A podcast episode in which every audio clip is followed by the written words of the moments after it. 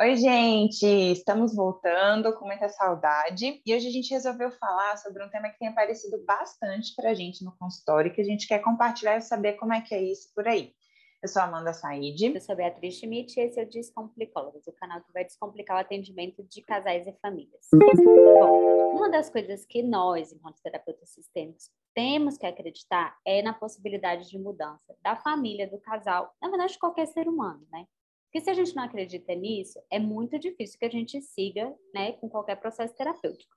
Na verdade, isso vale para qualquer psicólogo, né? Porque se a pessoa procura a gente, ela está certamente querendo trabalhar alguns aspectos e certamente mudanças, né?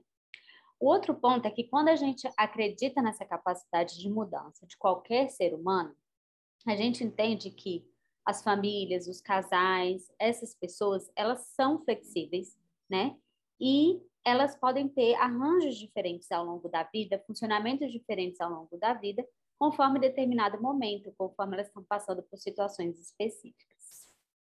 Isso, então é um pouco pensando nesses manejos e nesses acordos, né, que a gente vai vendo é, mudando, né, e na verdade tendo uma necessidade de mudar ao longo do tempo, é que a gente quer conversar com vocês. Então, a gente começou a pensar, né, em alguns assuntos e exemplos mais, é, enfim, né, do consultório atualmente, mas acho que a gente pode voltar e começar a pensar no exemplo que talvez fique bem mais fácil de entender do que, que a gente está falando. Então, se a gente pensa, por exemplo, num casal que tem filhos pequenos, né, sei lá, um bebê de seis meses, as demandas daquela criança, né, a necessidade que o casal vai ter de estar mais perto, de colocar é, muita energia, muita atenção para atividades básicas, né, e realmente da sobrevivência daquele bebê, são algumas atividades em específico que, quando essa criança tiver seis anos, vão mudar completamente. Algumas vão deixar de existir, outras vão serem né, é, novas, assim, vão ser acrescentadas.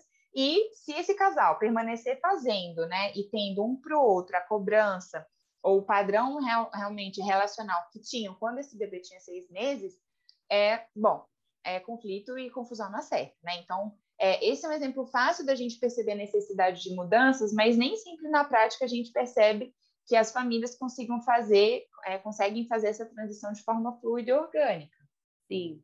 E quando a gente comentou que tem aparecido bastante no consultório, é porque o que a gente percebe é que muitas vezes uma das partes do casal e na verdade, na verdade, as duas partes muitas vezes têm queixas que são muito parecidas uhum. e há uma uhum. dificuldade de entrar no acordo em relação a como que isso vai funcionar ou como que é, é, a rotina, por exemplo, de casa pode funcionar para que todas essas é, essas necessidades sejam atendidas, né? Então, é, vamos pegar um exemplo muito prático aqui, né? Muitas vezes, vamos supor que a gente tem num casal um membro que trabalha fora de casa, né? E, outro, e eles têm um filho. E outro que, por exemplo, é, trabalha só dentro de casa, né?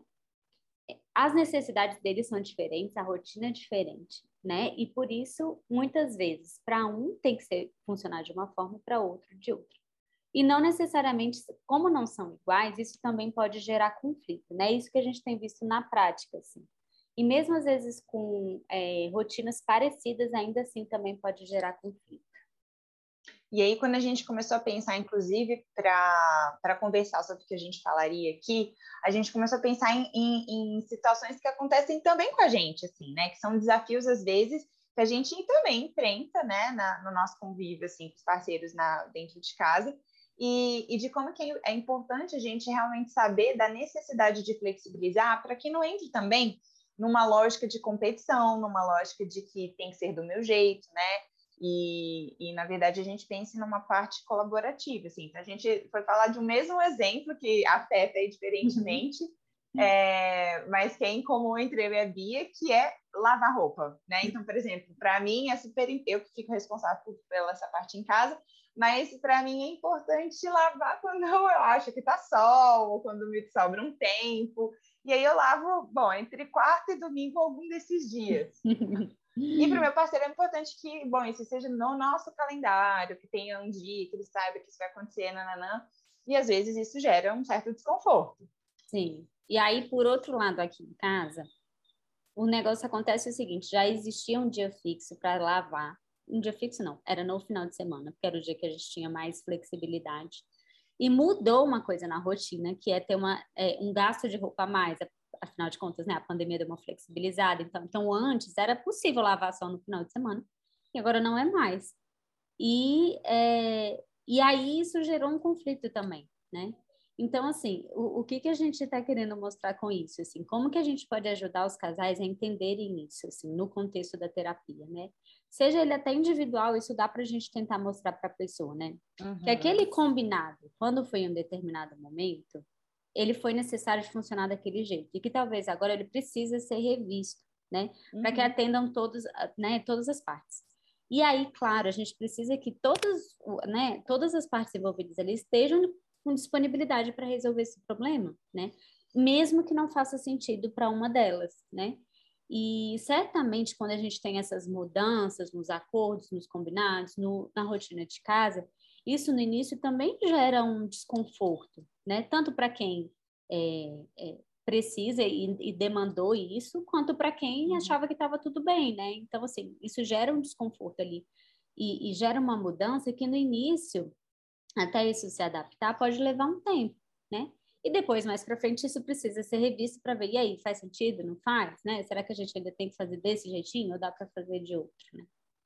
E eu acho que essa coisa do combinado é uma dimensão que também tem muito a ver com o assunto que sempre falam e pedem para a gente comentar, que é o assunto da comunicação, né? Que ele é super transversal e ele é, atravessa aí realmente diversos outros é, temas, assim.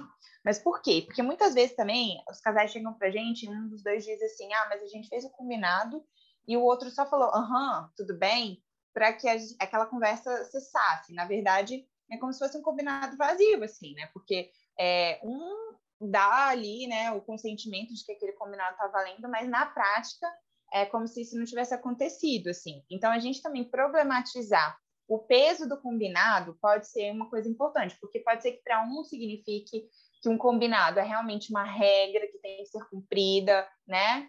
É, ou para outras pessoas talvez seja só um, um, a manifestação de um desejo, mas que é flexível, ou só algo que na verdade não faz sentido nenhum e que eu só aceito é, para dizer que aceito, assim, para aquele assunto acabar mesmo. Assim. Então a gente também pensar sobre o sentido do combinado e, se, e, e realmente, né, se, se, vale a pena ter um combinado, caso seja para né, só existir no papel, também pode ser outra coisa que a gente pode trabalhar e perguntar. Eu fiquei lembrando daquele ditado, né? O combinado não sai caro, mas dependendo dos casos sai muito caro, porque Sim. às vezes não é isso, assim, se ele não está contextualizado num momento que faz sentido aquele combinado, sai muito caro para todo mundo, na verdade, porque ele perdeu o sentido, né? Então tá todo mundo ali sobrecarregado, às vezes com um determinado aspecto e que não faz sentido, então precisa rever, né?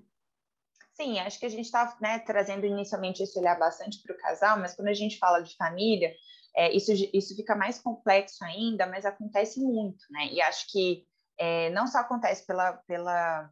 Não fica mais complexo pela quantidade de pessoas envolvidas, mas acho que também tem um recado para a gente, né, enquanto psicólogos, que é às vezes o combinado possível também, o arranjo possível que aquela família faz, e que não necessariamente é o arranjo ou o combinado que a gente avaliaria que fosse o mais adequado, e que, na verdade, pode funcionar muito bem. Acho que recentemente, inclusive, a gente teve uma experiência assim, e foi um combinado que eles pensaram, e por isso fez sentido, né? E a gente realmente ficou, é, adot tentou adotar né, uma postura de psicoterapeutas é, muito mais dessas abordagens contemporâneas, que realmente não é o, o, o expert ali que vai dizer como tem que acontecer, mas que participa ali é, acompanhando a decisão que a família vai tomar.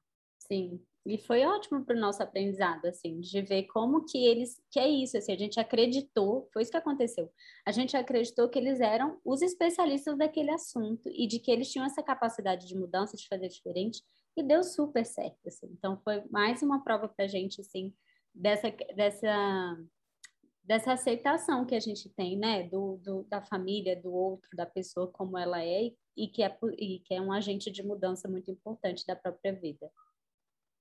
Sim, é isso aí. Então, tá, é... tá, gente, depois compartilhem com a gente também se vocês passam por isso, assim, se eventualmente essas mudanças de rotina, de acordos também geram conflito aí para o contexto terapêutico. E falem para a gente também como que vocês manejam por aí. É isso aí, pessoal. Obrigada.